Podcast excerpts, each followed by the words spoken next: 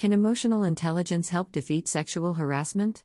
Departing Meta executive Sheryl Sandberg proposed this very idea during the peak of the hashtag MeToo movement a few years ago. An author and outspoken advocate for women's leadership issues, Ms. Sandberg encouraged employers and individuals to use emotional intelligence to combat improper behavior in the workplace. Emotional intelligence refers to the ability to recognize and manage one's own emotions as well as the emotions of others. According to Psychology Today, the theory of emotional intelligence was introduced by psychologist John D. Mayer and popularized by author Daniel Goleman's book of the same name. An emotionally intelligent person is said to be aware of their own emotional states, understand what emotions they are feeling, and be able to manage those emotions. Such individuals are not impulsive and use their awareness to think before they act. Critics argue that there are no scientific measures of this state of awareness. Sandberg outlined a series of practical steps, including clear policies, training in respectful behavior, treating claims seriously, investigating fairly, balancing the rights of victims and the accused, and taking decisive action when wrongdoing is found. Sandberg asserted that all employees have a role to play in maintaining a respectful workplace, enablers are complicit when they stay silent or look the other way.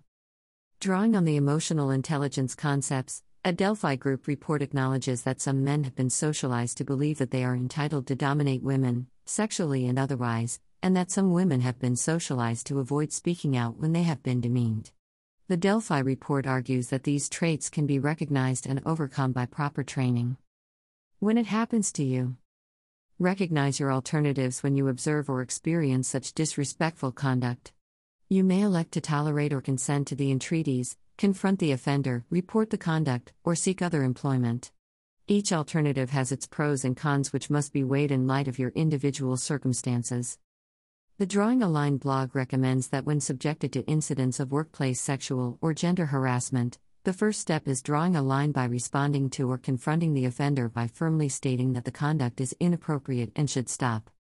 If customary internal reporting mechanisms prove ineffective or if you fear retaliation, the Drawing a Line blog recommends that you copy or save evidence of the harassing conduct or communications.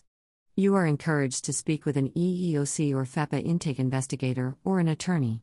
These resources can offer advice and assistance on how to proceed with a harassment or discrimination complaint. Sources consulted Sheryl Sandberg just used emotional intelligence to show how every company can fight sexual harassment, Incorporated.com. Emotional Intelligence, Psychology Today. Sexual Harassment and Emotional Intelligence, The Delphi Group, The Delphi Group. Photo by Pexels. The information provided here is from the Drawing a Line WordPress blog authored by William S. Hubbard. The blog link is drawing a line 175408723.wordpress.com.